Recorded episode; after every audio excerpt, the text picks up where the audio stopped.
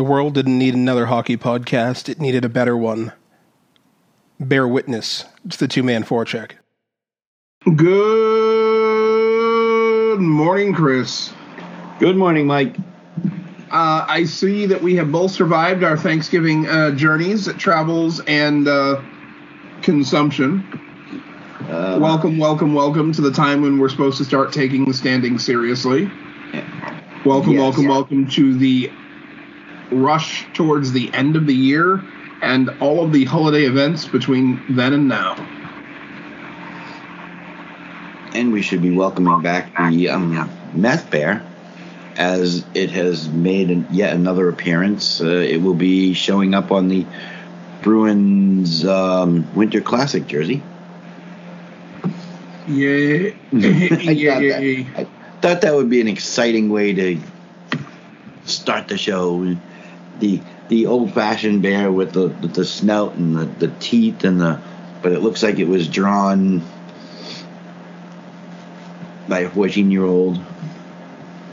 But apparently it's going to be on the new Winter Classic jersey, so they showed them off during the last game, I believe it was. Uh, Sophia had one on and she was talking about them. Very exciting stuff.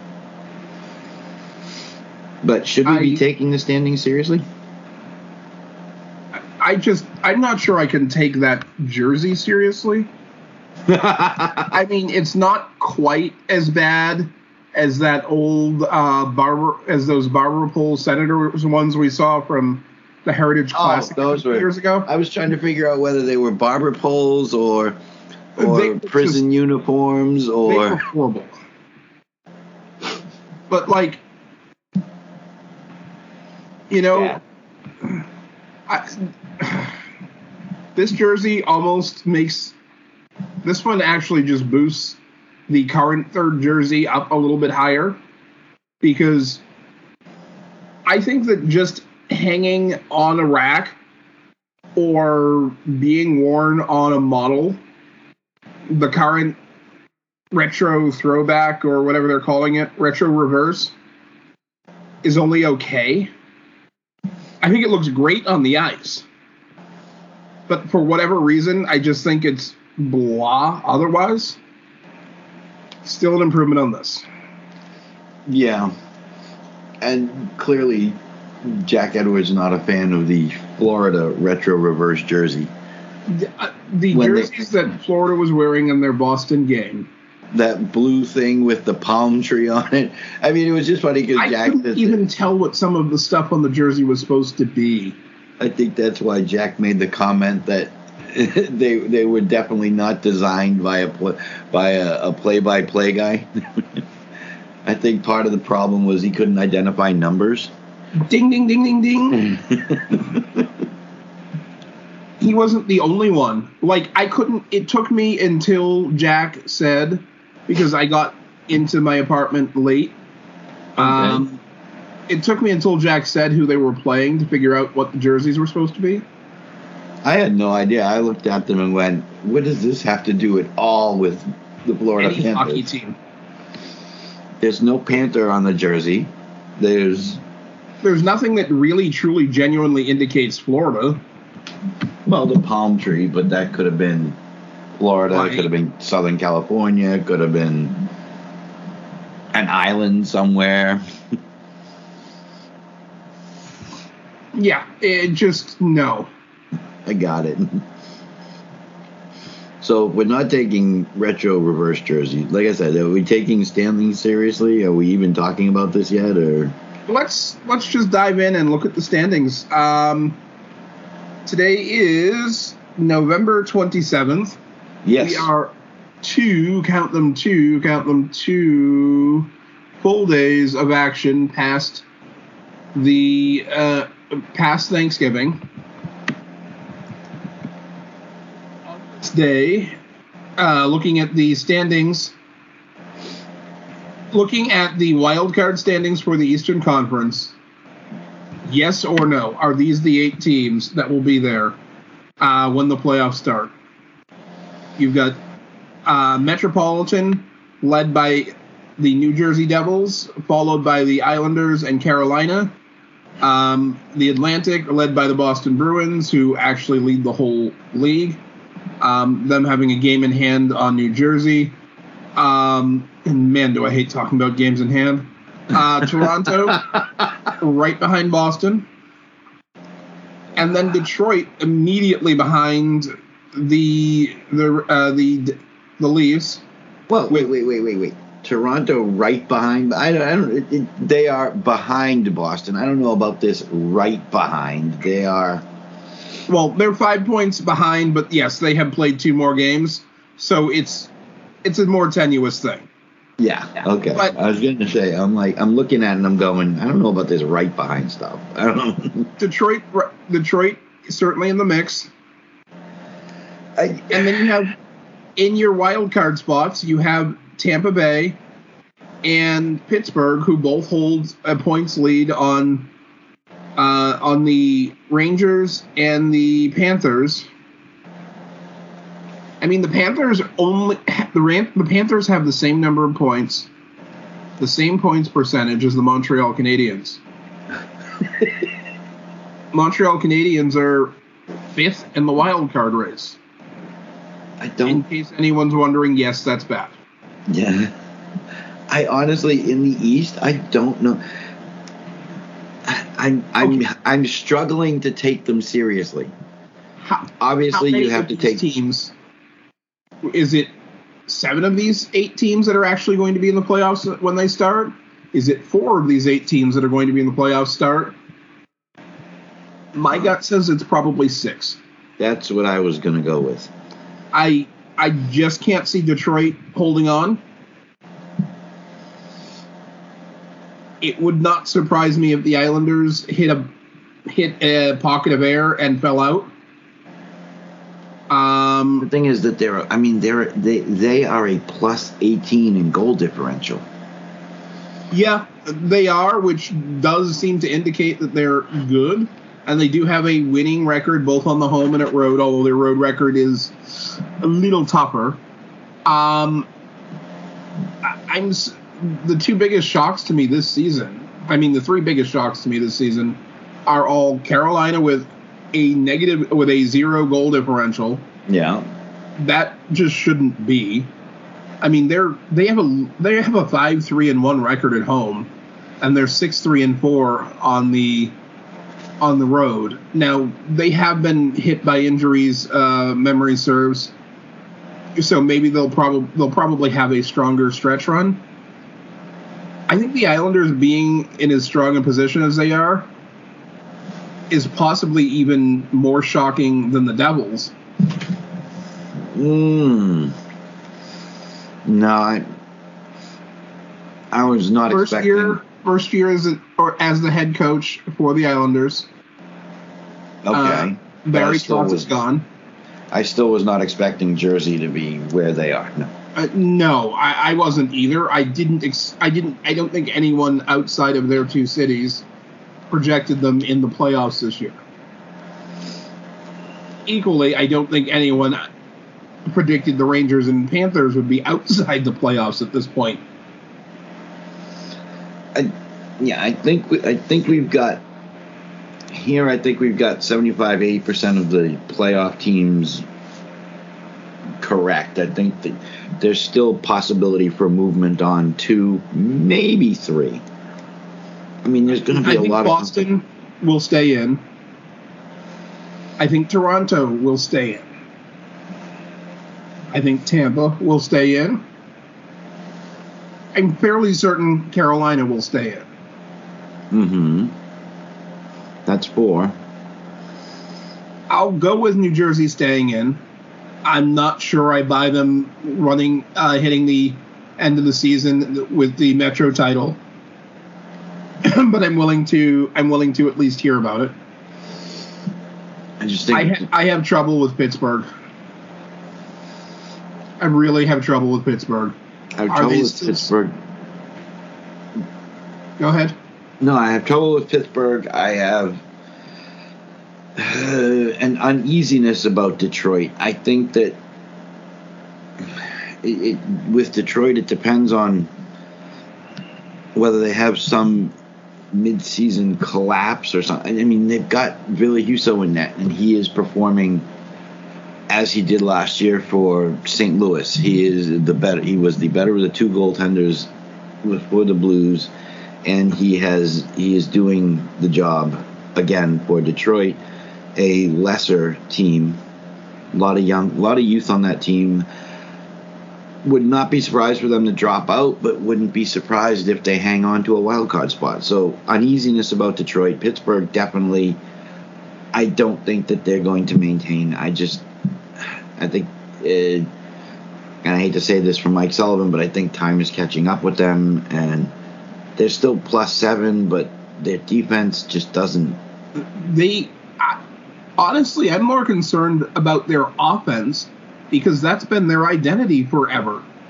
But they're still they've still scored 77 goals in 22 But- games. They're not in like the top three in the in scoring in the East. New Jersey has scored more than them. The Islanders have scored as many goals as them. Uh, Boston has scored more goals than them. That's not something you can say most seasons. And Buffalo has only scored one more, one less goal than they have, and they played a game less. Um, you look at the Western Conference. Dallas has scored more. Vegas has scored more. Um, Vancouver, who we spent the entire summer dumping on, they've only scored two less goals and they've again played less games. When you don't have your identity as a team, what do you have? Pittsburgh has been an offensive team forever, literally forever, and they really, really don't have that right now. I, I think they're another. I believe they're another organization that, like the Blackhawks, waited too long for the big implosion.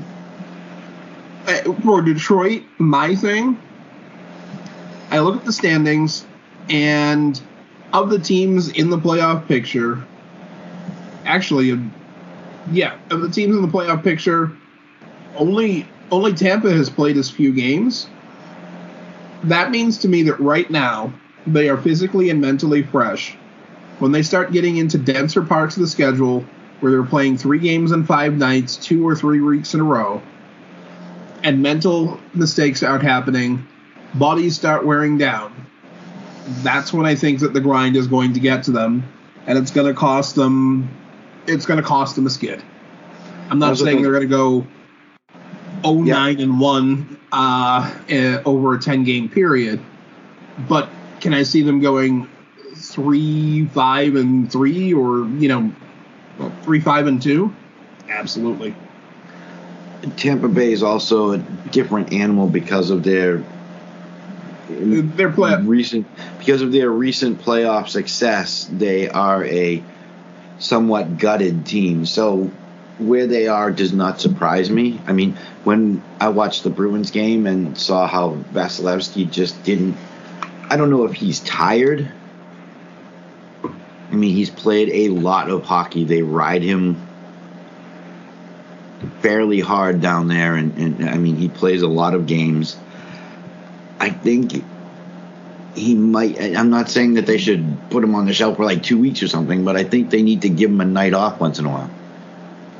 I I can't see that being I can't see that being a long term problem as long as the backup goaltender is viable. Doesn't have to be someone great. Is it still Doesn't Brian Elliott, or do they they get somebody else? I don't know. Like That's the problem. Nobody knows who the backup is because he never plays. Um, but I think that you have to decide. Um, yeah, Andrei Vasilevskiy has, since the start of the eighteen nineteen season, only Connor Hellebuyck has started more games than him It is still in the Brian. regular season. Okay, it is still Brian Elliott in the backup. Care to guess how many games he's played? Uh, two. No, more than that. Surprisingly, I expected like two or three. He's actually started five out of twenty. That is surprising. And of course, nobody even comes close to how many playoff games Vasilevskiy has played in the last since the 18-19 season. Um, he has Well- played 75 playoff games. Next nearest is Jordan Binnington with 41. So you Uh, add the, the retired Tuukka Rask uh, is 39. Semyon Varlamov at 33 or uh, 33 starts, hmm and then Marc Andre Fleury at 32. So, yeah, Vasilevskiy's Vasilevskiy another has played. another full hockey season. Yeah, he's essentially played a full hockey season. So, in terms of total starts since the 18-19 season, he's like 30 games ahead of anyone, uh, ahead of any goalie. Because his Yeah. numbers are certainly not Vasilevskiy like this year. Uh, I I I can't see these standings staying as is. I, I just can't. No, I, I there's gonna be there's gonna be movement. So this whole thing of you know you get to Thanksgiving and you pretty much know who your teams are. This year, I think there's still room for movement, change. Like I said, Detroit, I have an uneasiness about. Islanders, I have an uneasiness about. New Jersey, I don't think is going to finish at number one in the Metro. Although, I, I, yeah, I think Carolina ultimately is going to Climb start back up. Yeah, Now, and yeah, I don't expect Pittsburgh to be there. let's look at the West because I find the West fascinating. The West, a case study in Wow. wow, yeah, Is the with the West and as of right now before action starts for the day, hmm Central Dallas number 1, 3 points up on both Colorado and Winnipeg who have played two less games. Um, and it's in that order Pacific, Vegas, Seattle, and then Los Angeles. And Seattle having one more point in three less games than Los Angeles. I mean, they're still six points behind uh, Vegas, who's pacing the West uh, with 33 points. Um, and your two play, uh, two your two wild card teams are actually tied effectively. Uh, well, they are tied. Points percentage, games played, uh, points. They're both 11 and 10. Uh, you have the Edmonton Oilers, um, I think, based on goal differential, and then the St. Louis Blues. Um, guess what? St. Louis is having trouble scoring. no, Have we heard that before? Maybe once or twice in the last five, six years. they're, they're having trouble scoring. What I don't understand is how you you've got Tarasenko, you've got Ryan O'Reilly, you've got Torey Krug, the quarterback, to power play. You've got I'm trying to think of who else they have down there. Oh wait, they just gave all that money to Kyrou and Thomas. Um, why are they having trouble scoring goals? Well, Kyrou and Thomas are leading them in scoring at the po- at the moment in total points. Thomas So- has 19 points in 21 games.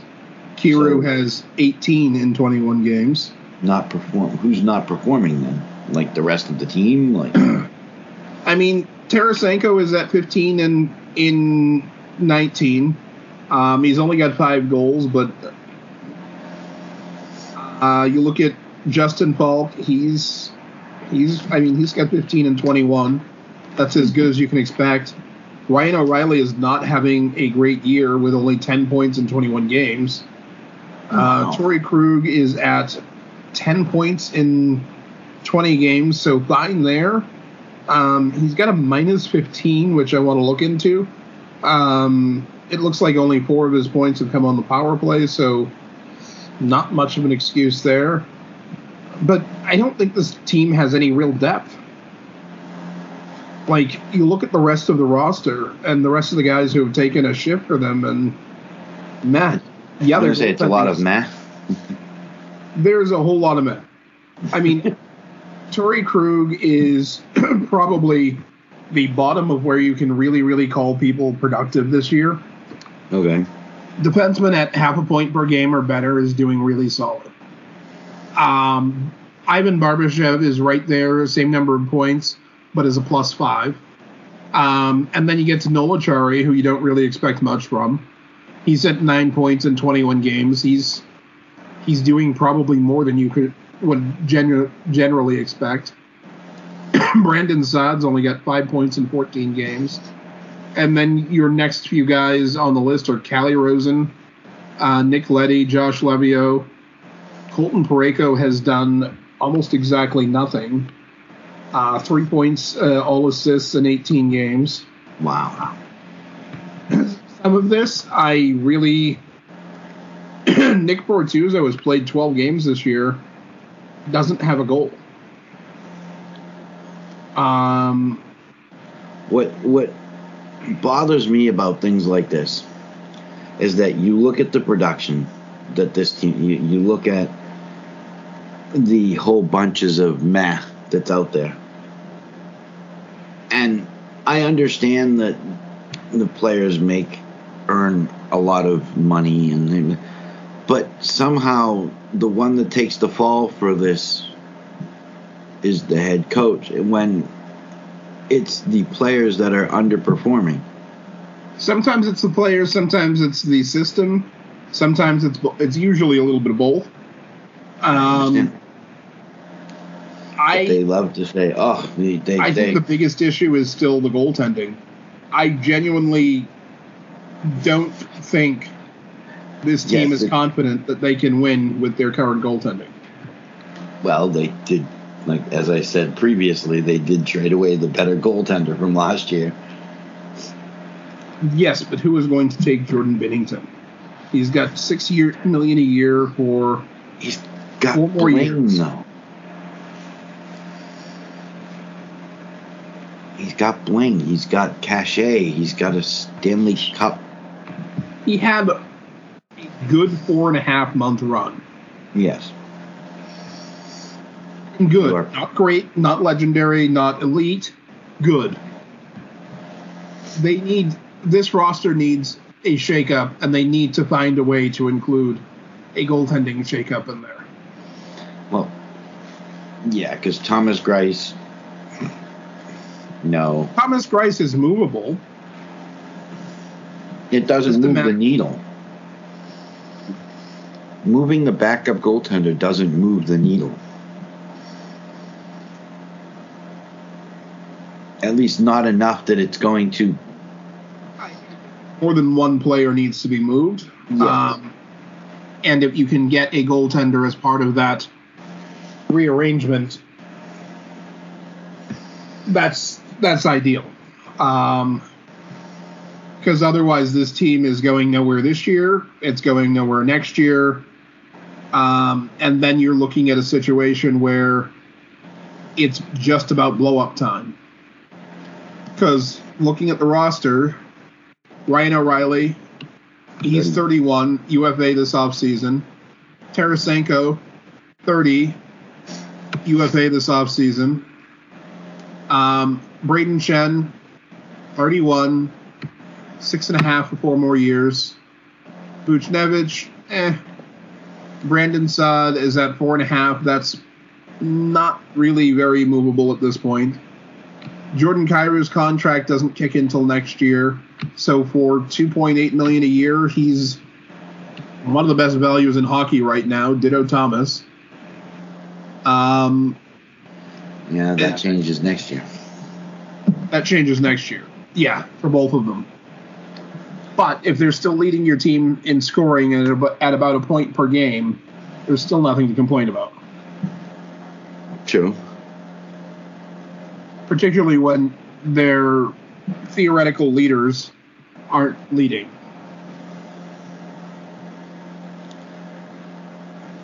Uh, I don't know that it's that this roster is fixable this year. I really don't. It may be. got- it- Their top four defensemen all have no trade clauses. uh, Tarasenko, Schenn, and Buchnevich, uh, as well as Saad, all no trades, all no trades. Okay. Jordan Binnington, in addition to the quality of his play and his salary, has a no trade clause. say Jordan Binnington is a no trade clause, but okay. Uh, Logan Brown's injured, but whatever. He's he's not moving the needle. Uh, I It would seem to have that. It would seem that a lot of players are having that effect this season for St. Louis. They're not moving the needle. Uh, Honestly, I, this is an organization that you know they won a Stanley Cup in 2019. Whether you agree with them, whether you whether you want to blame the goaltending on the losing team, which some of us do, or whether you want I to blame the, the coach on the losing team. well, that too, yes. Who happens to still be coaching in the NHL, but that's another story.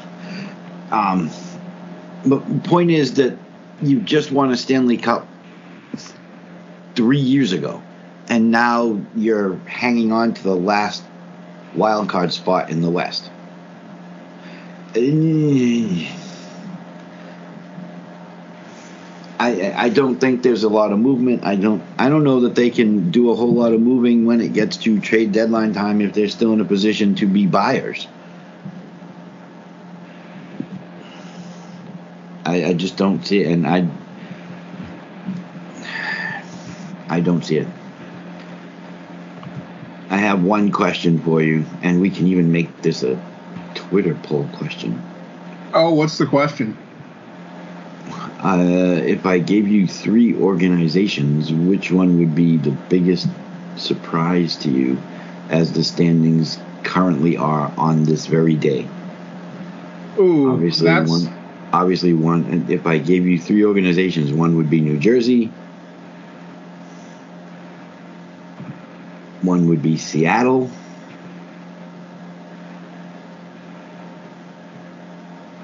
okay. Third one would be Florida Panthers. Or we could swap in Detroit. I'm trying to think of three teams that are really. Sur- Which one would be the biggest surprise to you? And we can negotiate the third team, but two of them have to be New Jersey and Seattle because Seattle in the Seattle in second. I, I understand the I understand the West is squishy, Pacific is squishy. I understand all the squishiness, but again, when you've gotten to Thanksgiving and Seattle is still where they are, Um, I can seven, answer. I can answer based on what you said, Mm, and I'm somewhat shocked at the answer, but also not really. because all, I mean, all of them are surprising, but when you come right down to it, uh, I think that the answer is Seattle.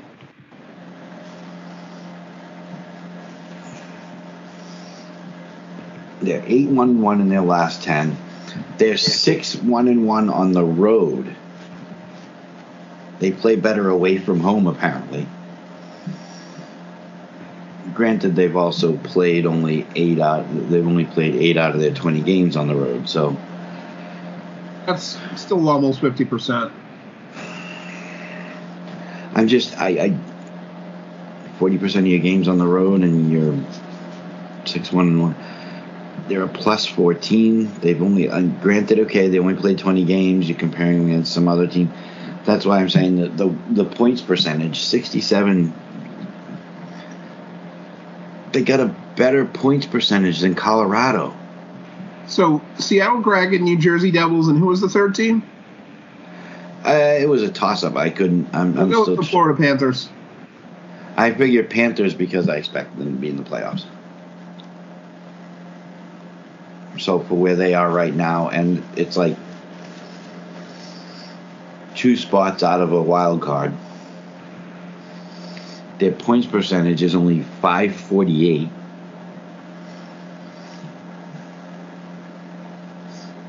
uh, is as shocking as I find the Panthers. They had a big personality change, and I think that's even bigger than the personnel change. Bringing in Maurice. and They- bringing in Tkachuk. There has not been anyone this truculent on the team in at least a Truculent. decade. Truculent. Okay, Yes. I like that. But the thing, what was the first thing that we talked? One of the first things we talked about when we looked at the at the uh, roster for these two teams uh, for the Flor- Seattle Kraken after they were drafted, and then at the beginning of the season. Why not About their defense, the Kraken? the Kraken. Well, they've got Jimmy Oleksiak. Um, I'm trying to do this from memory before I look it up. They got Oleksiak, and he's the only memorable one on the defense.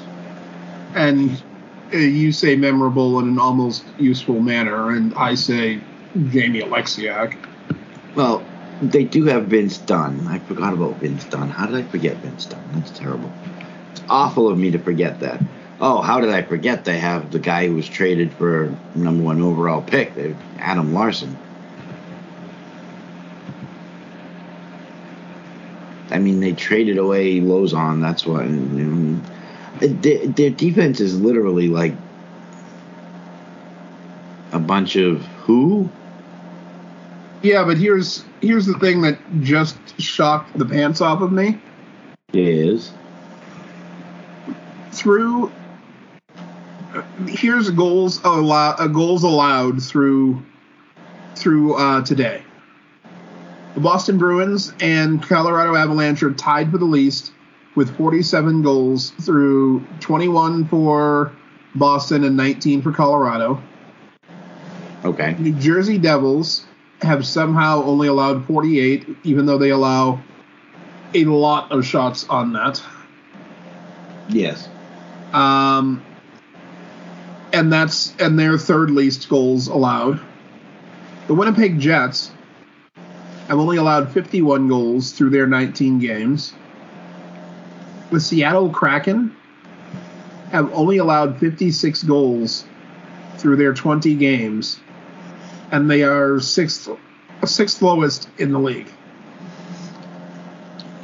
Well, Philipp Grubauer has fallen off a cliff since his days goaltending for Colorado. Wait, that was only like two seasons ago. Uh, but on the flip side, and on the flip side, they're 11th in goals for. Well, they've got Ryan Donato. Hey, and Ryan Donato is the linchpin of that organization. I'm sure. Well, the number one points guy is Burakovsky right now. Eberle is second. Beniers, the rookie, is third. I mean, they don't have one goal scorer that jumps out you. They got three guys who have set who are tied for the lead in goals scored with seven. McCann, Schwartz, and Burakovsky. But you've got a bunch of guys in double big in, in double digits points. And to be honest, there's only two players on this team, and one's played in three games, one's played in one game. You got two players on this on this team that have zero points. Two. Everybody else is contributing. I'm not saying that they're contributing a lot. Karson Kuhlman only has a one goal and one assist. He's played in ten games. Know, but they only two players, and combined they played in four games that have no points. Everybody else is contributing points wise. The biggest surprise to me on this organization is Martin Jones. Not not killing it save percentage wise. He's only got a 906. But as a team stat, goals against his goals against is a 2.49. It's Not- half a it's half a goal better than it's half a goal better than Vasilevskiy. Yeah, I, I mean, but when you say not killing it with a 906, let's let's uh, jump in that wayback machine and look at some of his previous performances. He's already to almost half the minutes that he played last year, where he played, where he rolled through a 900 save percentage uh, for Philly. Not great, but a definite improvement over the 896 he turned in the three previous seasons. 896, eight, three previous seasons Uh-huh. uh, for the San Jose Sharks. Um, this is a guy who's finally finding his confidence again. If I think that's part of it. Yeah. and he's got a shutout, something he didn't have at all last year in 35 games. If he can grab another shutout sometime in the next five to 10 days, and he starts playing more like the, I don't know, the 17 18 Martin Jones or the 15 16 Martin Jones, this could be a really tough out in the playoffs.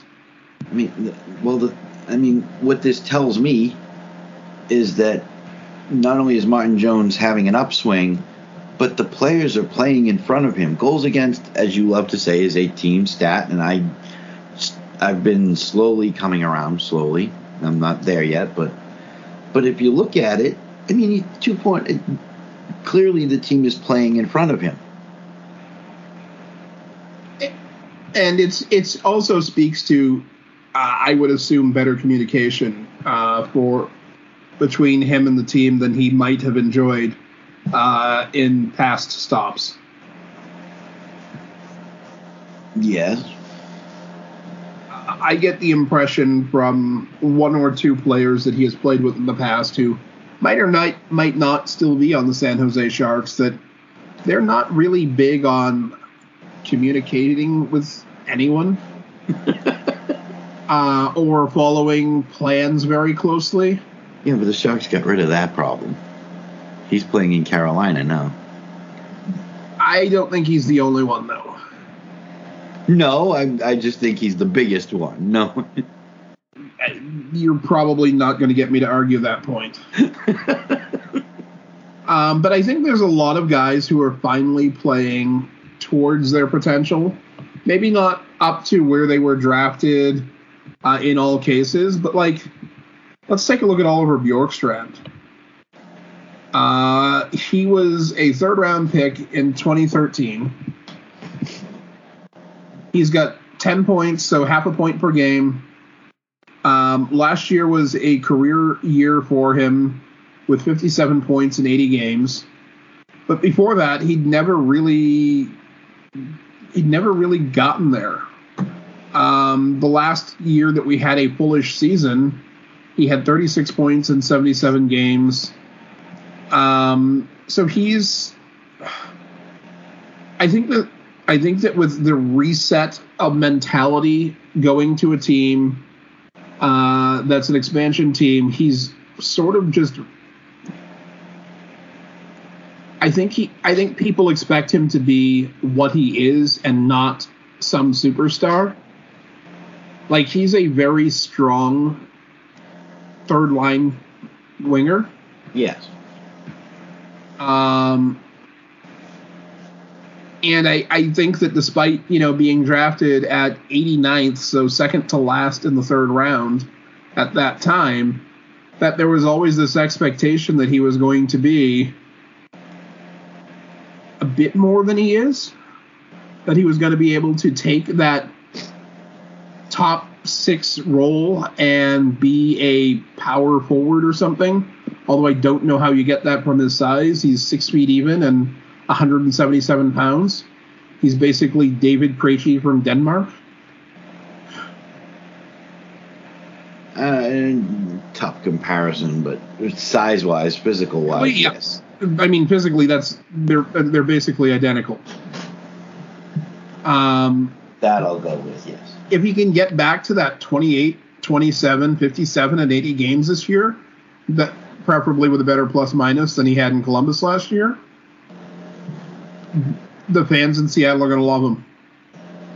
They are going to love him uh, a lot. Okay. I mean, I, yes, I look at this and, and I'm just, Now, I still have trouble looking at the Western Conference stats and saying, "Ooh, gosh, whoever wins the Eastern Conference is going to be really worried about that team because I, with the changes that happened to Colorado, Yes. with the changes without without Evander Kane healthy at the moment in Edmonton, who's barely clinging to playoff relevancy, with the lanes outside the playoff structure. Explain that one to me too. Yeah. I think that that I think that that's again the big personality changes uh, because you didn't just lose Tkachuk, you lost Gaudreau. You lost Tkachuk and Gaudreau, and because of those two, you now are a terrible organ, terrible team. No, I- I- they're I don't know if five I- team. They are exactly average. I was gonna say I don't know if I'd buy it losing just two players. I, I guess, but But it's not just two players; it's two big personalities. yeah, Johnny Gaudreau Mm. had Johnny Gaudreau has swagger. yes, He walks into a room and he knows that he can compete with anybody from any team, regardless of where they were drafted, where they went to school, what junior team, how many medals. He knows he can compete with anyone any given night. He just needs the puck on his stick for one moment to make an impact. Matt Tkachuk doesn't even need the puck. He just needs a body he can line up. But the puck is good too. and if it happens to be Drew Doughty, even better. Anyone in a Kings uniform. Pretty much, yeah. And I'm ta- I mean, I talk bad about them. They literally are one position out of a a wild card spot. So it's not like it's not like we're talking about Florida, you know. They're one point out of the wild card. They're only four points out of second place in the Central Division. They only need a really good week. You know, they go seven and three the next month. We're talking about them moving Colorado or Winnipeg out of the out of the uh, top three in the Central.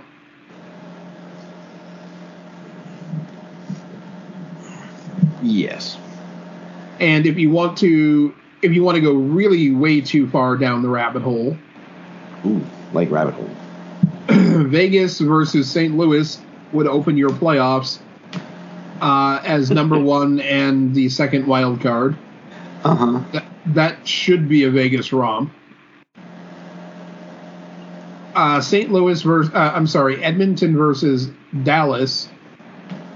That's an anything goes. Uh, If Evander Yeah, that back, that's six. That's six to five and push him. To be honest, I mean, Dallas being first in the Central at this particular moment in time.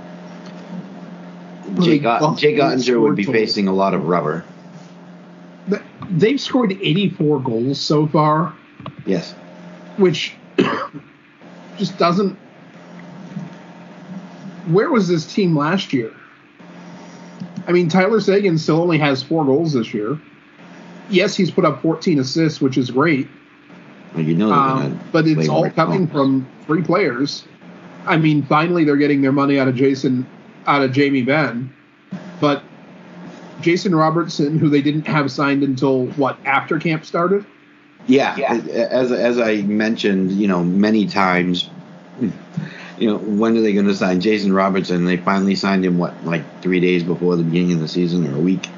18 goals in 22 games. Good thing you got him signed, huh? 18 goals in 22 games, 35 points overall.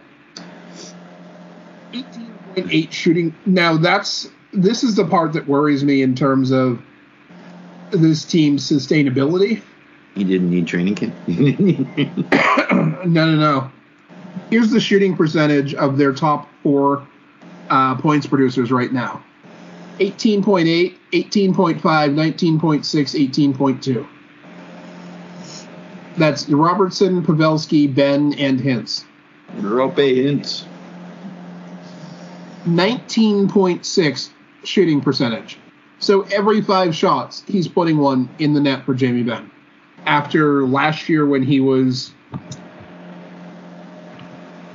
we're going to be really generous, or the last couple of years when he was less than stellar. Had a 9.9 save percentage last year and an 8.9 save percentage the year before. His highest save percentage for any season uh, to date is 14.94, and that was back in 17 uh, 18. Okay. If Jamie Benn is scoring at a 20% clip, his he needs to shoot more. He's only taken 51 shots on net.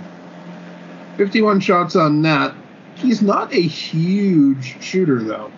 No. Like, But like Jason Robertson is, has 18, like you said, 18.8, 19, effectively 19%. So he's taken 96 shots. That's why he has 18 goals. He he seems to get it.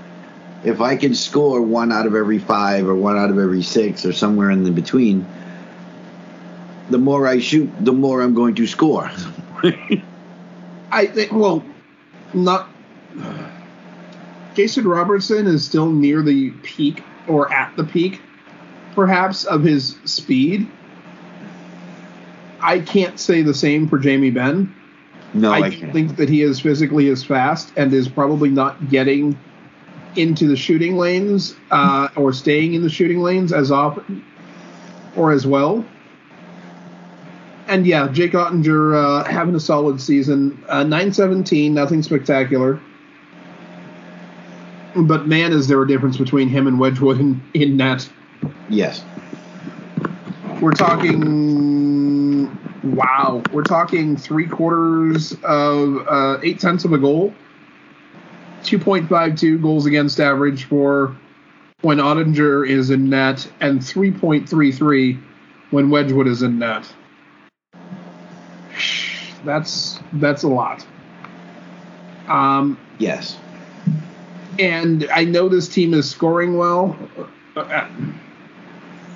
If I'm if I'm their general manager, my shopping list between now and the deadline starts and ends with depth scoring because I don't trust that. I don't trust those shooting percentages to keep up. No, and I agree with that. I mean, you got Joe is just between him and Bergeron. I don't know what I don't know.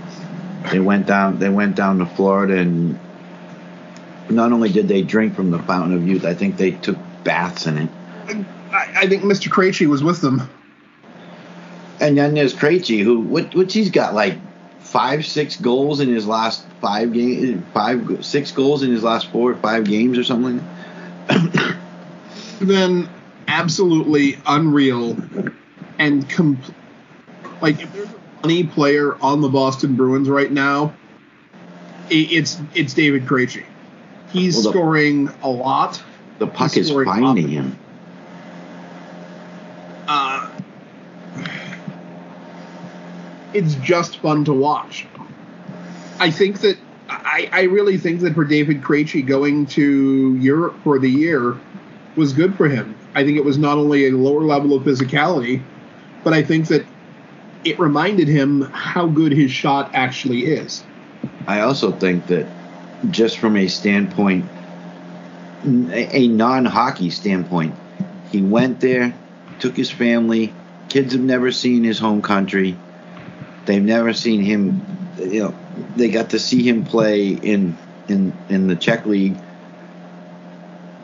But the hustle and bustle, the the the high intensity of Boston's you know original six team hockey hotbed yes, I'm sure hockey is big where he's from, but I don't think it's the intense focus that it is here.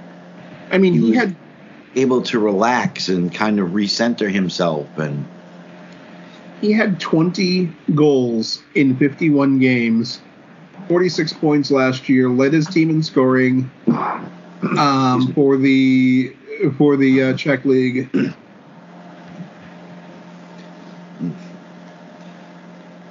and he's where right now? I mean, he's outside of the fact that he missed a couple of games due to a, a due to an injury. And yeah, I'll be honest. When when he got hurt, I was like, "Up, oh, it's catching up to him," you know. But he came back, and now he's on some tear of a scoring streak right now. It, it's the Bruins themselves are fun to watch, but yes, it's fun to watch David Krejci. He gets himself on the puck. The puck seems to be finding him. I mean, he's got 17 points.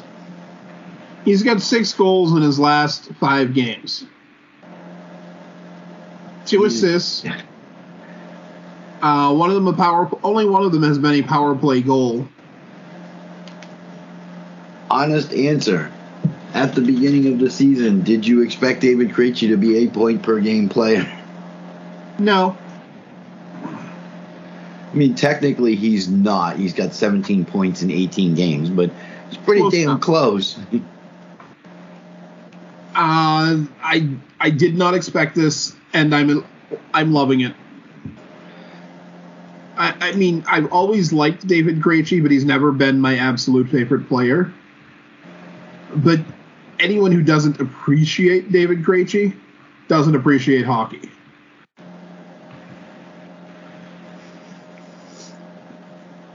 Uh, no, you have no. You have to.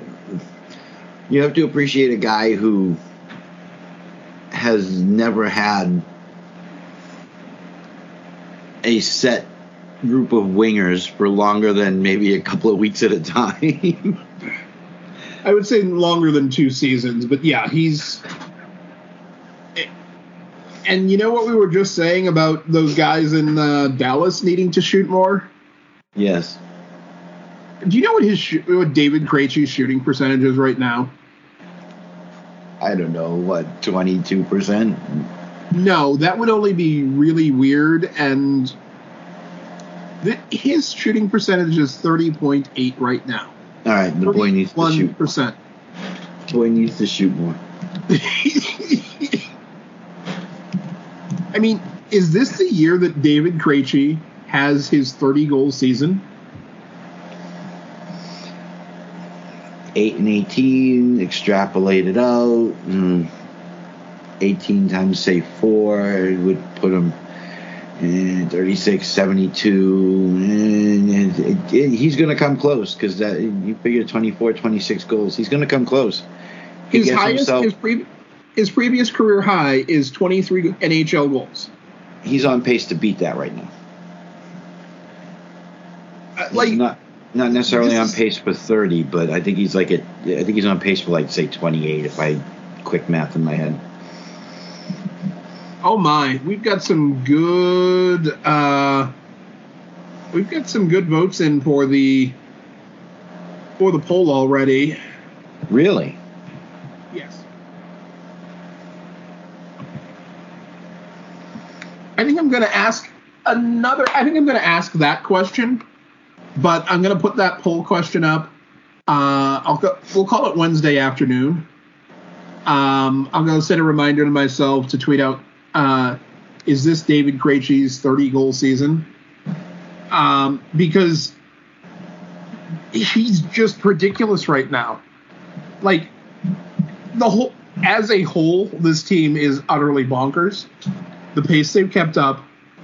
You've had two different games where the goalie was injured or pulled sometime during the game, and they managed to come back and win the game.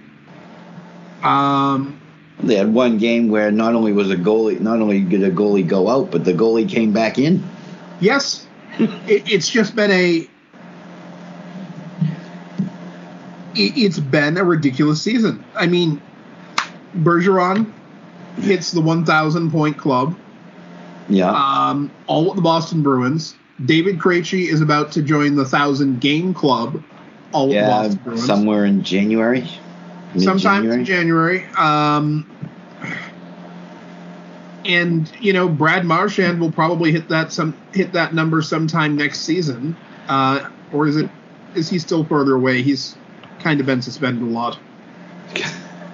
I, I know DeBrusk is still sitting on 99 and needs to score that 100th goal, but Yeah, I mean, it should be sometime next year for for Brad, for Brad. He's at 887 games now, so in three games we'll get to celebrate his 900th.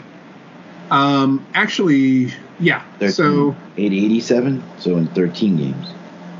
13. Sorry, yes. So again, end of the year, I don't know, yeah, about last week of December, first week of January.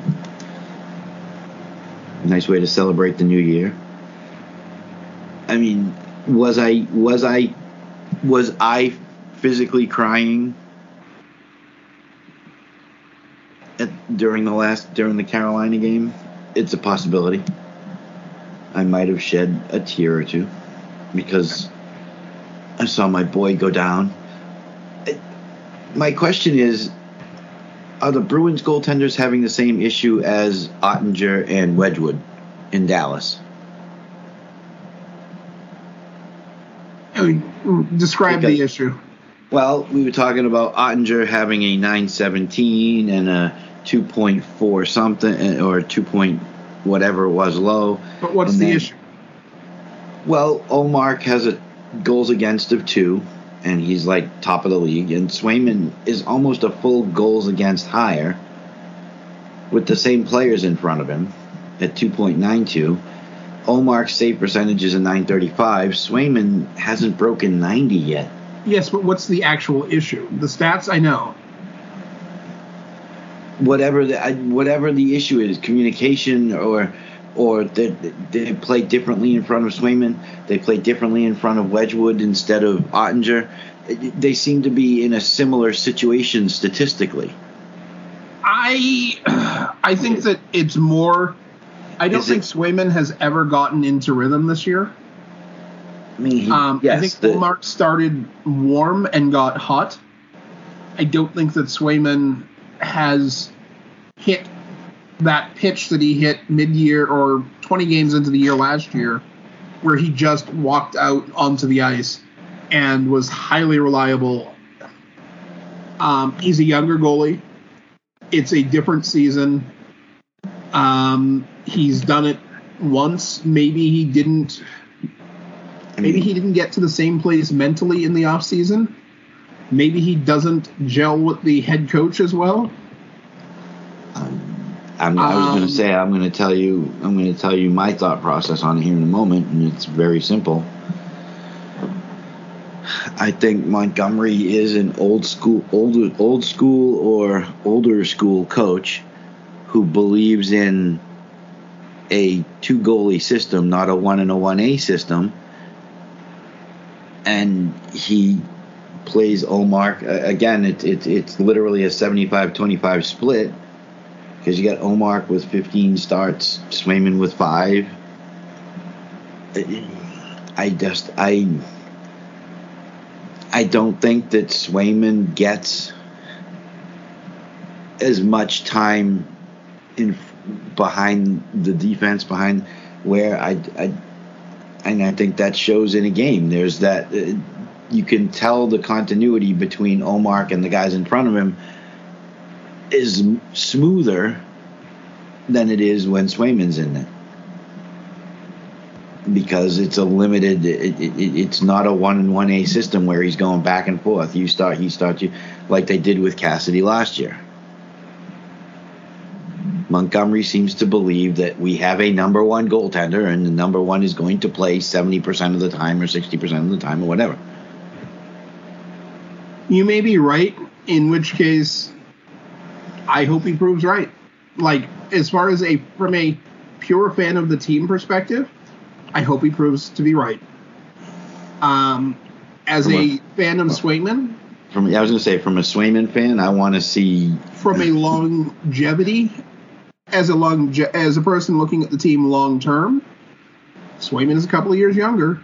yes You have to think, and quite frankly, none of the younger prospects in the system have given me reason to believe that they're going to be better than Swayman. Uh, Swayman has shown himself capable of being. I would agree with that. Uh, I understand Keyser's putting up some decent numbers in the AHL, but um, because you know they went out and acquired Michael DiPietro. You've got Brandon Bussi, you've got he- Kyle Keyser, and you've got Keith Kinkaid. but where did Keith they Kinkaid is not a long-term solution. No, I think he was brought in as a, exactly what he was. They brought him up when Swayman went down. He got into his one. He got his one start because the absence was long enough that it required it. But he's just he's literally here to be the emergency backup in case. I mean, yes, uh, Kyle Keyser has. Uh, Brandon Bussi actually has reasonable numbers, but he's not playing a huge number of games. He's got a 930 through seven games in Providence and a uh, 922 through four games uh, for the Mariners. Uh, Kyle Keyser, who is all of uh, the of an aged and decrepit 23 years old, He's putting Um, up seriously ridiculous numbers. Uh, 931 with a 187 in all of six games for Providence. So six games is, I, I mean, a 931 you never you never dismiss it, but So he's one. So he's one game behind Bussi and Kinkaid. yes, Oh, okay. So yeah, I could see where there's a huge difference. He hasn't played as much. I mean, he, he is a hundred minute. I mean, if you look at minutes count, he is about a hundred minutes behind. So a game and two thirds, uh, two full games behind Kinkaid. I I, I, understand it, but it, one eight seven goals against is nothing to sneeze at. Uh, 931 save percentage. Again, nothing to sneeze at, but Bussi has a 930, as you said. What did they do with DiPietro? Did they send him all the way down to. he's I think he's in Mania. Oh, okay. Um, let's jump into some of the other topics because we do have some amusing stuff to talk to. Okay. Uh, uh, let's take a real quick look at a milestone that I think is a little meh. David Poile just hit 1,500 wins as a general manager. David Poile, he's been GM for a long time, Washington and Nashville. Yep. Uh, so the 21st, uh, back on November 21st, so four or five days ago, he hit that number. Wow. Right Congrats. behind him is Lou Lamoriello at 1,375. Uh, behind him is Glen Sather at 1,319. Yep. Glenn Saylor's still holding on to those those um, uh, telling photographs that managed to get him the Scott Gomez for an actual NHL player. Yeah. Uh, and then then he who sh- he who must not be named, Harry Sinden at 1170. Um, Ken Holland. evil. 1056. And then you've got Cliff uh, Cliff Fletcher, Jim Rutherford, uh, Jack Adams, all all in the 900 range. Um, I I don't see.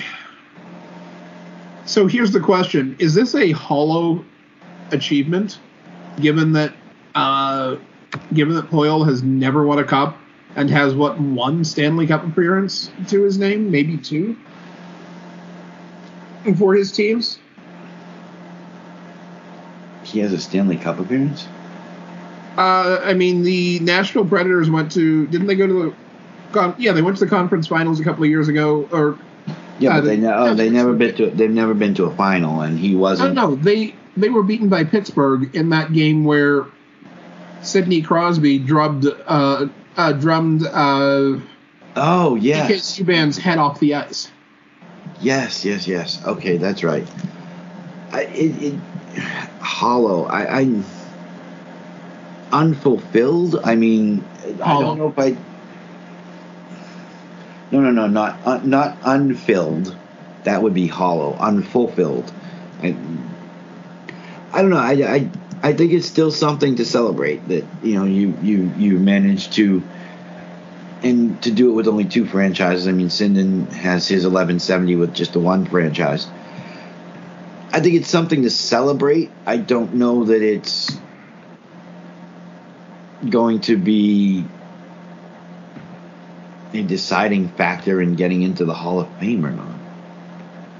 So is it? I, I guess "hollow's" the right word. I'm just. I was trying to see if I could come up with something else, but No, it, it's uh, like it's a nice statistic. It's just not something that I'm going to be. uh, It's not something I would hang my hat on as an argument to get into. He, I mean, is this something that if he retires tomorrow, he's going to have his license plate changed to, you know, fifteen hundred and two or something like that? That would be an odd number, but okay. I had 1,502 wins. I wish. I, I'm sure he would trade like a hundred of those wins for a Stanley Cup.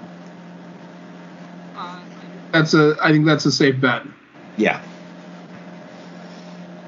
I mean, it, it, it 1,500 wins it basically tells me that he's very good at wheeling and dealing. He's very good at getting about at putting together on a, uh, above average teams. Yes. As far as putting together winning teams, he came close. How much responsibility did he have for the team that was on the ice when Washington beat Vegas? How long? Uh, how long was he gone? You know, was, was the bulk of years at that point. I was going to say, was the bulk of that franchise his responsibility, or had there been enough time where there was a lot of turnover and most of the players were under the, whoever the new GM was? Uh, I think. I mean, I think that there's probably a third of the players were probably some of his, but there's so many ways to screw up a roster. Uh, I mean, sure, that included Ovechkin and Carlson and I was going to Backstrom. say, is, is he responsible for Ovechkin, Carlson, Ovechkin? Yes, he is. I think. yeah, I'm pretty sure. I, I want to say it's Ovechkin, Carlson, and Backstrom were all all his picks. And they're the ones that are still there. Okay.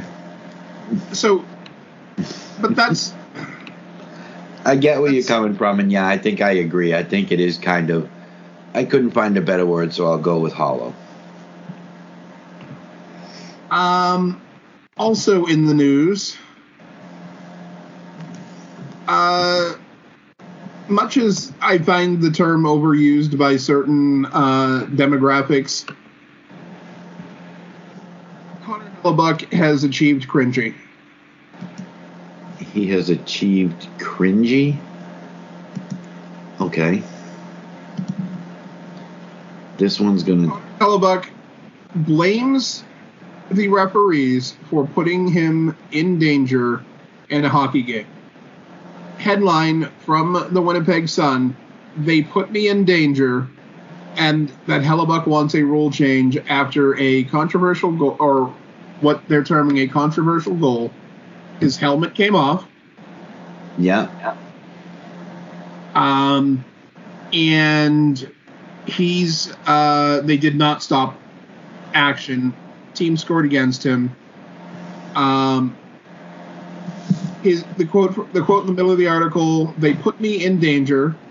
Yep. A lot of bad things could have come from that." Uh, I don't know if you know this, Connor. Hockey's a collision sport. Well, I, I actually have a comment for this. Teams, uh, people get hurt in collision sports. You you took the chance when you got in there. You're 30 something years old. You know the danger when you're sitting on your couch.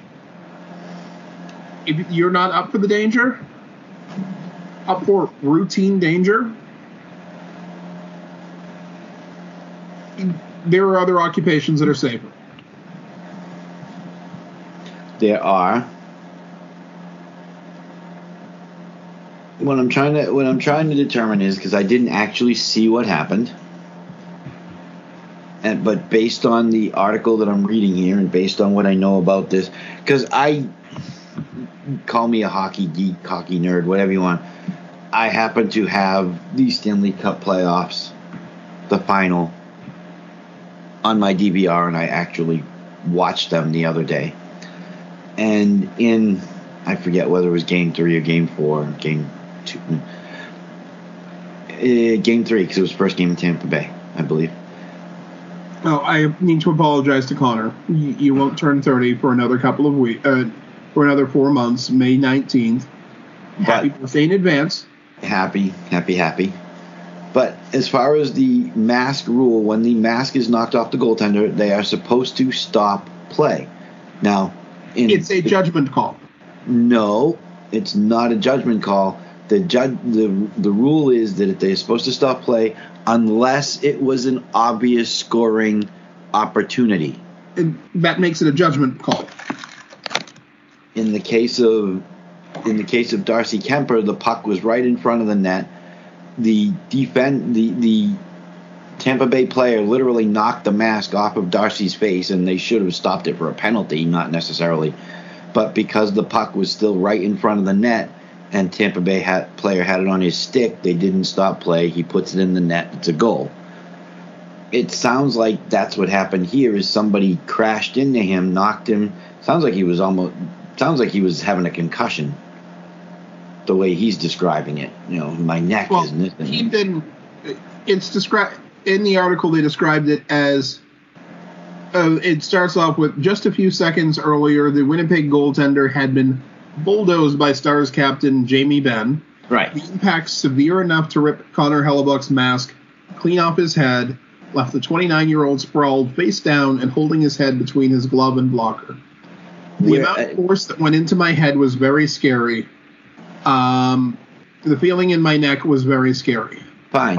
My question is because I have not seen the play happen and I don't have video of it. Where is the puck at the moment that his mask comes off? Because if it's not actively being played or shot at the net, or because it sounds like Robertson scores from a fair distance out, he's not right in front of the crease, based on the description. And uh, Now, cranked a point shot. So he's crank, he's cranking it from the blue line. They had time. If the referees had time to blow the play dead, they should have. I understand his argument, but because the the rule, the way it's worded, that yeah, unless it's a obvious scoring opportunity, here's my puts it into major issue. How many times have we seen goalies shake their helmets off on purpose? Dozens. Oh, oh. I, I watched, I watched Vasilevskiy do it in a game. He literally, because it felt loose, he literally took it off and threw it on the ice, and the officials stopped play. Now, if if you want to change the rule, there needs to be a change to the equipment first. It needs to become impossible to shake the helmet off. The helmet needs to be it needs to be secured in a way that means you have to deliberately remove it. It's not just hel- it's not just I'm not just talking about Hellebuyck. I'm not just talking about um, Vasilevskiy. I've seen Brodeur and half a dozen other guys who I can name off the top of my head, including guys who have won Stanley Cups, who have done the whole "oh my helmet's loose, let's find a, let's create a timeout for my team routine, uh, and pretend that my pretend that there's a serious issue." No, it needs to be secured in a way that even moderate contact will not remove it accidentally. If that happens, I can live with the rule coming in or with a rule update. But if not, I mean, to me, suck reading it up. You get played millions of dollars. It's a risky sport. You've known that since you were like 10 years old. but when I don't know when I'm reading this, and again, I'm gonna I, I don't want to harp on it, but I didn't see it happen. But reading this, it sounds like he was down on the ice. Was he injured, or was he just laying down for dramatic effect? According to him, his neck and head hurt, although he was later fine. Um, a lot of bad things could have come from that. But were you hurt, or if he was hurt, that kind of changes the conversation. I mean, if he if he was down and injured, if he was down and just stayed down for dramatic effect, like hopefully some like they do in, in, in the sport that you don't want to acknowledge, soccer, football. You know, guy take guy goes down because somebody tripped him, and next thing you know, they're either laying face down for 30 seconds or they're rolling over, grabbing their ankle, even though there's nothing. They're doing it for dramatic effect, trying to get the referee's attention. Was he doing that, or was he actually injured? he finished playing the game. He was fine the next afternoon.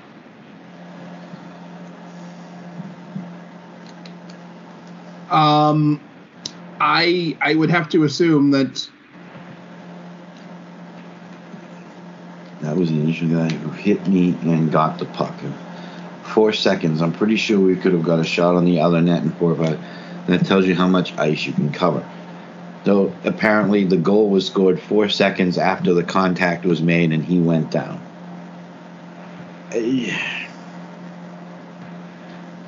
I think this is one of those things where, yeah, he probably should just.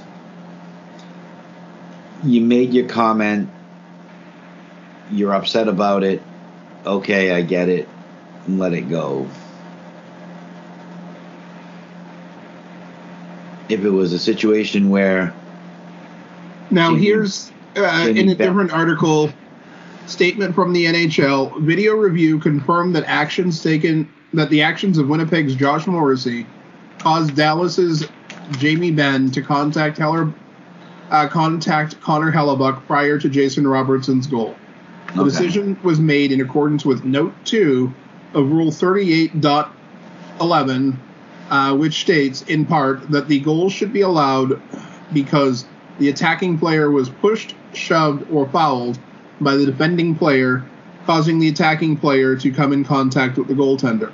So they're not calling it goalie interference. Correct. Uh, the statement did not address the fact that um, Hellebuyck was down on the ice at the time of the goal. Uh, after the game, uh, Rick Bowness told reporters that general manager Kevin Cheveldayoff would be reaching out to the league about the play. The league, uh, the league's comments also don't it don't mention the fact that his mask came off. They were, it was literally just dealing with the goaltender interference end of it. But the goaltender interference, or at least the action that was was described as goaltender interference, but it was is is a result of a defending player's actions. yes, but the mask coming off the goaltender is still its own situation. I- I- but it's it's part of a it's part of his teammates' actions. Okay. It, it in context, it in context the rule was enforced in the way that it's written and the way that it's theoretically meant to be used. Okay.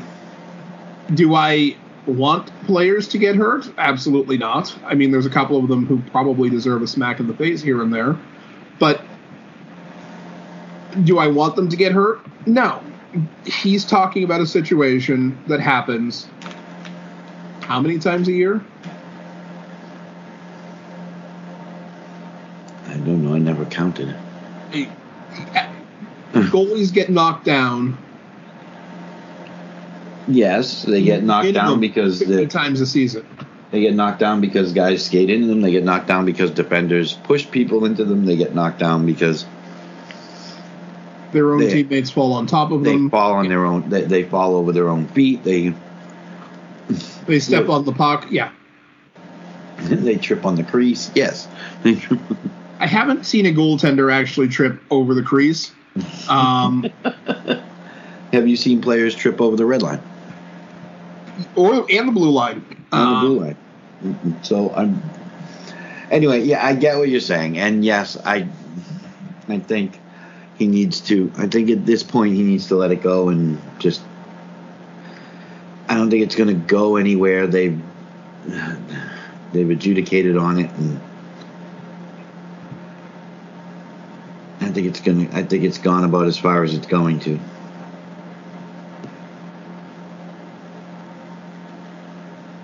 Think this might be a case where they're making a mountain out of a molehill. No. Would they do that? No. Now, uh, you had some comments from Tor- uh, from John Tortorella you wanted to discuss.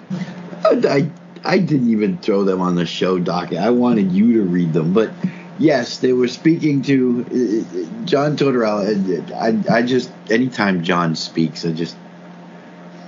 But they were talking to him on TNT.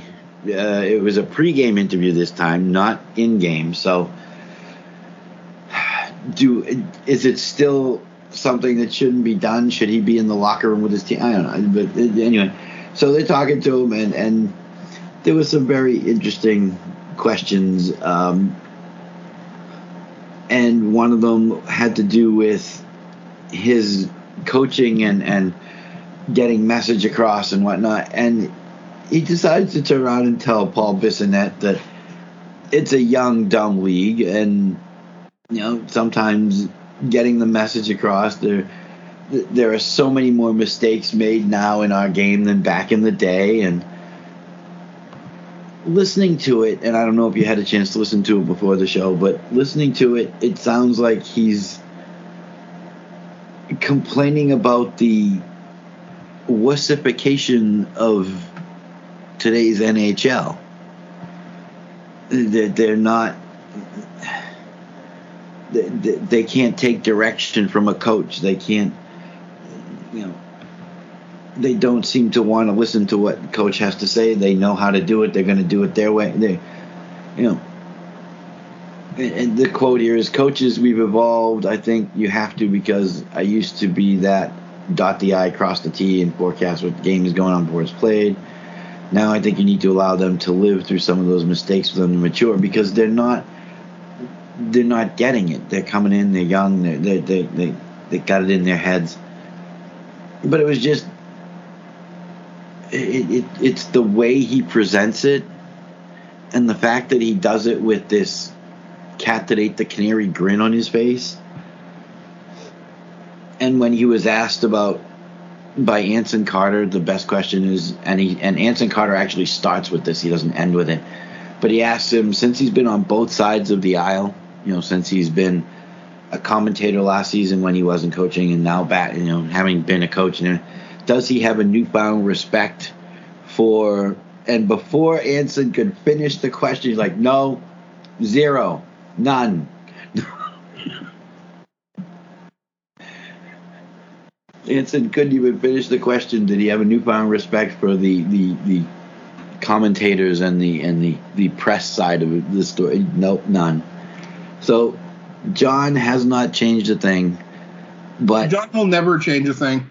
No, and I completely agree. But he's right. I think that I the think the game is definitely it's, in a lot of ways the game is less disciplined than it was 10 or 15 years ago. But I mean, but yes, I think the game is also more exciting than what we were seeing during the trap era. I mean, the 131 is one of the worst things to ever happen to hockey. And I say this as someone whose favorite players have always either been defensemen or defensive minded forwards. You know, Patrice Bergeron um, yeah.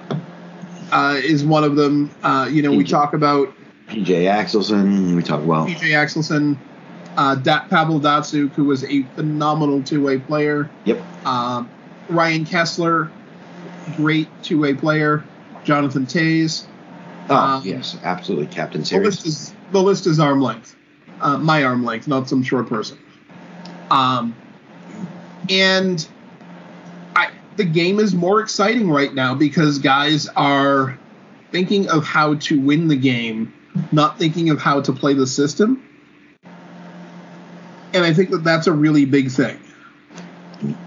Um, does it does it make it easier to improve upon the skills that a player already brings to the league? No. And I think that's part of John's issue. Is that he doesn't want to change, or that It's harder to get the players to upskill further. yes. I mean, he, he makes the comment. It's so sensitive nowadays, as far as you can lean on a player, and the ex- and the expectations are, you have to coach people differently. But I think it's our job to push athletes to areas they're not comfortable and to make them better. Because Rick Tocchet started asking about, and and they asking about analytics and coaching, and he and then he says that uh, his big comment, his big thing to other coaches would be, don't lose your gut. Everybody as far as how you think the game should be played i think the stomach and the eyeballs are so important to our game i think we're losing some of that. Because uh, with the analytics and the kids and and the, the young and dumb the young and dumb generation and so he feels that the kids aren't really they, they, they they're not ma- they they they've got to learn through mistakes and the coach needs to be less analytical and, and you know got to stop with the with, with the numbers and you got to fly by the seat of your pants. Yeah, John's never going to change. I get that, but I kind of see his point that I think that it, it's getting a little bit more difficult to coach. You look at a player who came in just over 10 years, or a little over 10 years ago, Brad Marchand. He had Claude Julien, a very much dot the I, cross the T's coach. And in his first season, he played more than 20 games, didn't score a goal at all. okay, Comes back the next year, applies the lessons that he was given during the season, during the off season, and is key in the team winning a Stanley Cup. okay, Did he play be- and he played better in all three zones of the ice in that second se- in that cup winning year. but he learned. He applied the lessons Again, he was willing. He was willing to do it. A lot of players that are coming in right now, or in the last year or two, and we'll just call it a year or two because I don't want to dive in. um, not so much. Do I think there have always been players unwilling to learn? Yes. We can look at Ryan Spooner, and we can look at Khokhlachev, and we can look at a bunch of other guys who have come through the Boston system who had NHL worthy skills Yep. and ECHL worthy brains, work ethics. and that's what I think. I think I believe that's what Torts is trying to say. John wants that NHL quality work ethic and Yeah. willingness to learn as much as he wants, possibly more than he wants raw skill. Um, which is which is a which is a big ask. I believe Uh, I believe it is a big ask, but And I, and I don't think he's necess- I don't think he's wrong to want it. that was going to be my next question. But is he wrong? And I, I, don't mean, he might be a little crazy to want it, but he's not wrong to want it. But he says all these things with a smile on his face, and he's really such a nice Oh. guy. I don't understand. I think he's. You're missing. A lot of people are going to miss the other element of this conversation. hmm He's saying a lot of this, a lot of this, as he's done in the past, to draw attention and criticism away from the players, so that they can fo- focus on the game. Oh yeah, Because he's, he doesn't care what people say about him. he's the very only much. He is cares. The only two people he cares about, as far as their professional opinions of him, are the general manager writing his paycheck and the owner behind it. Beyond that, no. You can talk all day long, and he he's just not going to be moved. This is this is his way of this is his way of protecting slash defending, or deflecting, not defending, protecting slash deflecting the fact roster. that his team is struggling. And aren't we being generous today?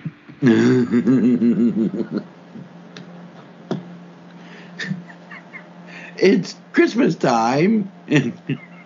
Um, last week we put up a poll. Who is more likely to be traded this season?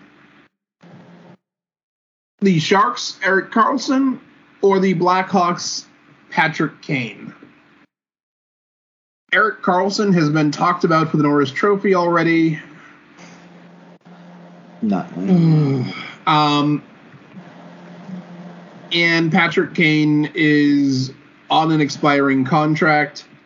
Uh, Erik Karlsson is right up there in the top 10 in scoring in the league still. Uh, he's ahead of Mikko Rantanen. He's ahead of Sidney Crosby and Nathan MacKinnon and Matthew Tkachuk and Mitch Marner.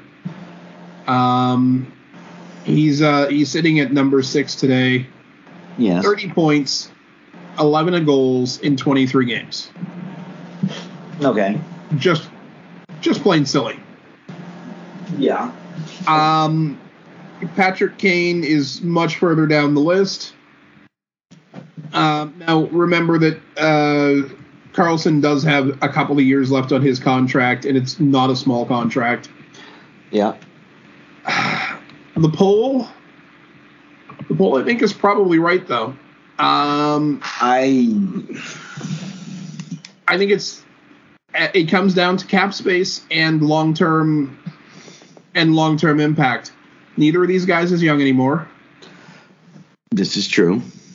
And, you know, Patrick Kane, he's a UFA at the end of the season. If he's not gonna contribute and sign, you don't you know, you you maybe you maybe you paid for a pick, paid with a pick or a player or prospect, whatever, that that you'd like to have back.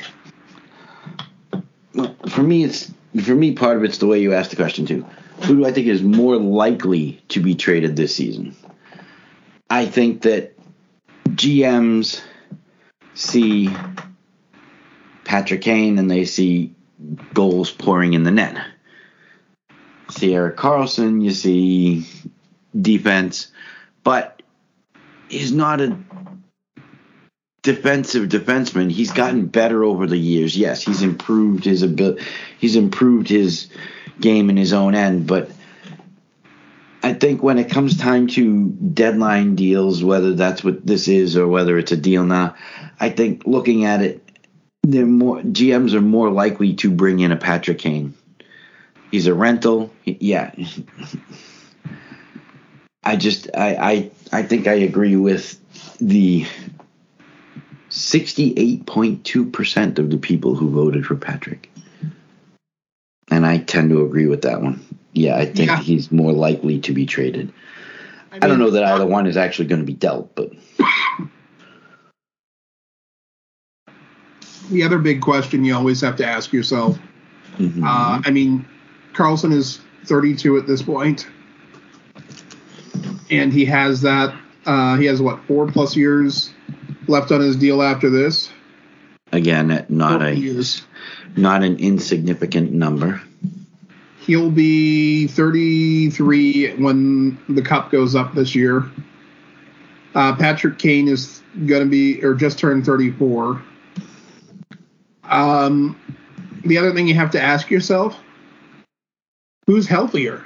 And Patrick Kane has been phenomenally healthy over the course of his career. He's a small player, but he's he set the mold for Johnny Gaudreau in being a small player in the modern NHL and being able to avoid contact or absorb contact.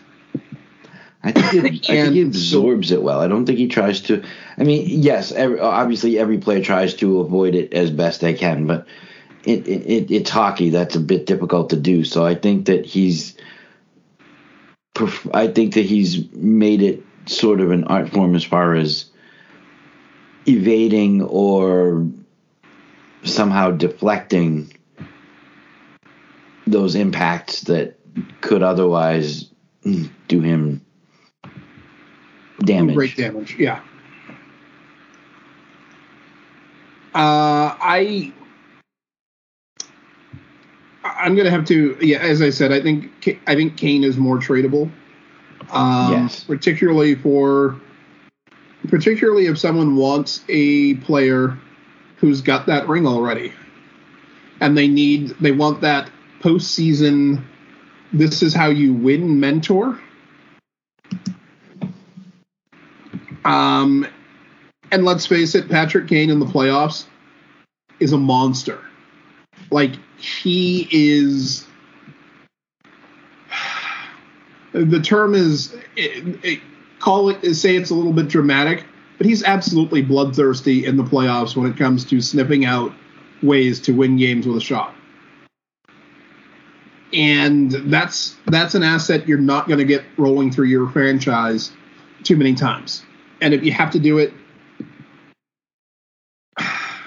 if you're going to do it one shot, one, you know, this is your final hurrah as a as a core and I, and you could say that that you could say that the Tampa Bay Lightning might be in a position where Patrick Kane might be their savior for the postseason.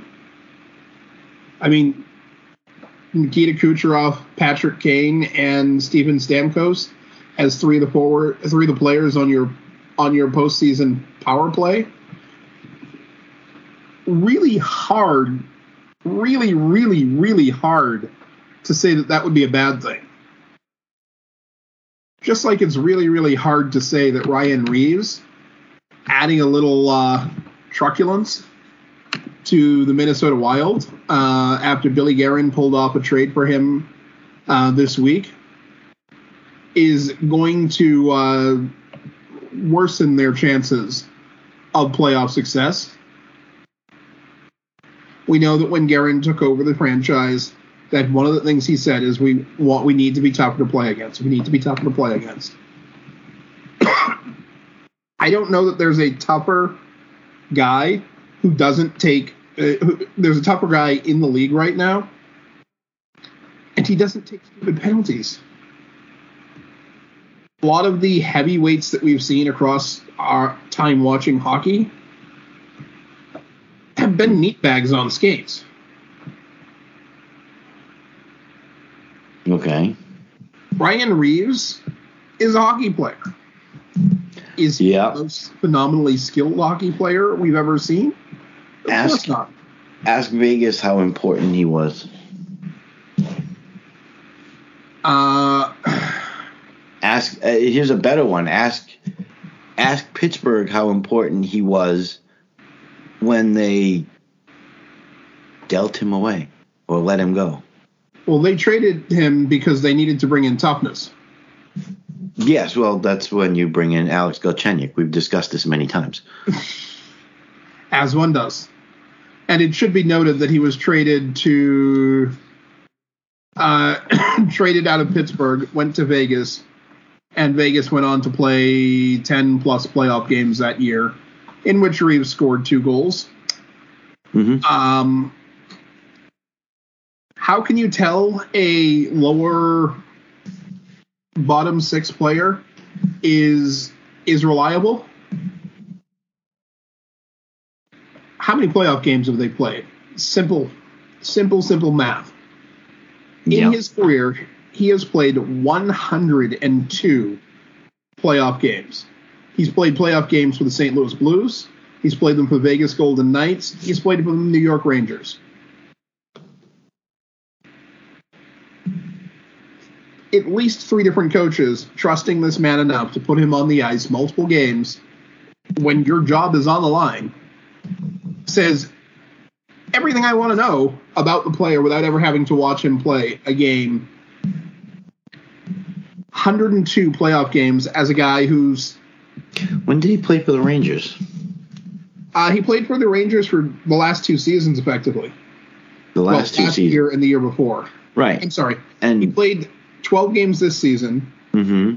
and he played 69 of the games last season. right. And before that, he was in Vegas. Now, Yep. bear with me here. There's a correlation. Who was the head coach? Uh, let's see. Gallant in both? Very good. Yeah. I think Gerard recognizes the type of player and the kind of importance that having a Ryan Reaves on the on the team can have influence wise, whether it's in the locker room or on the ice or both. and Dean Evason gets to play with, gets to run his team out onto the ice with him, with Ryan Reaves there now.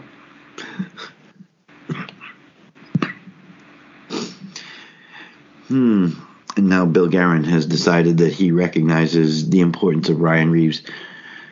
Uh, ask Kolesar in Vegas how important Ryan Reaves is.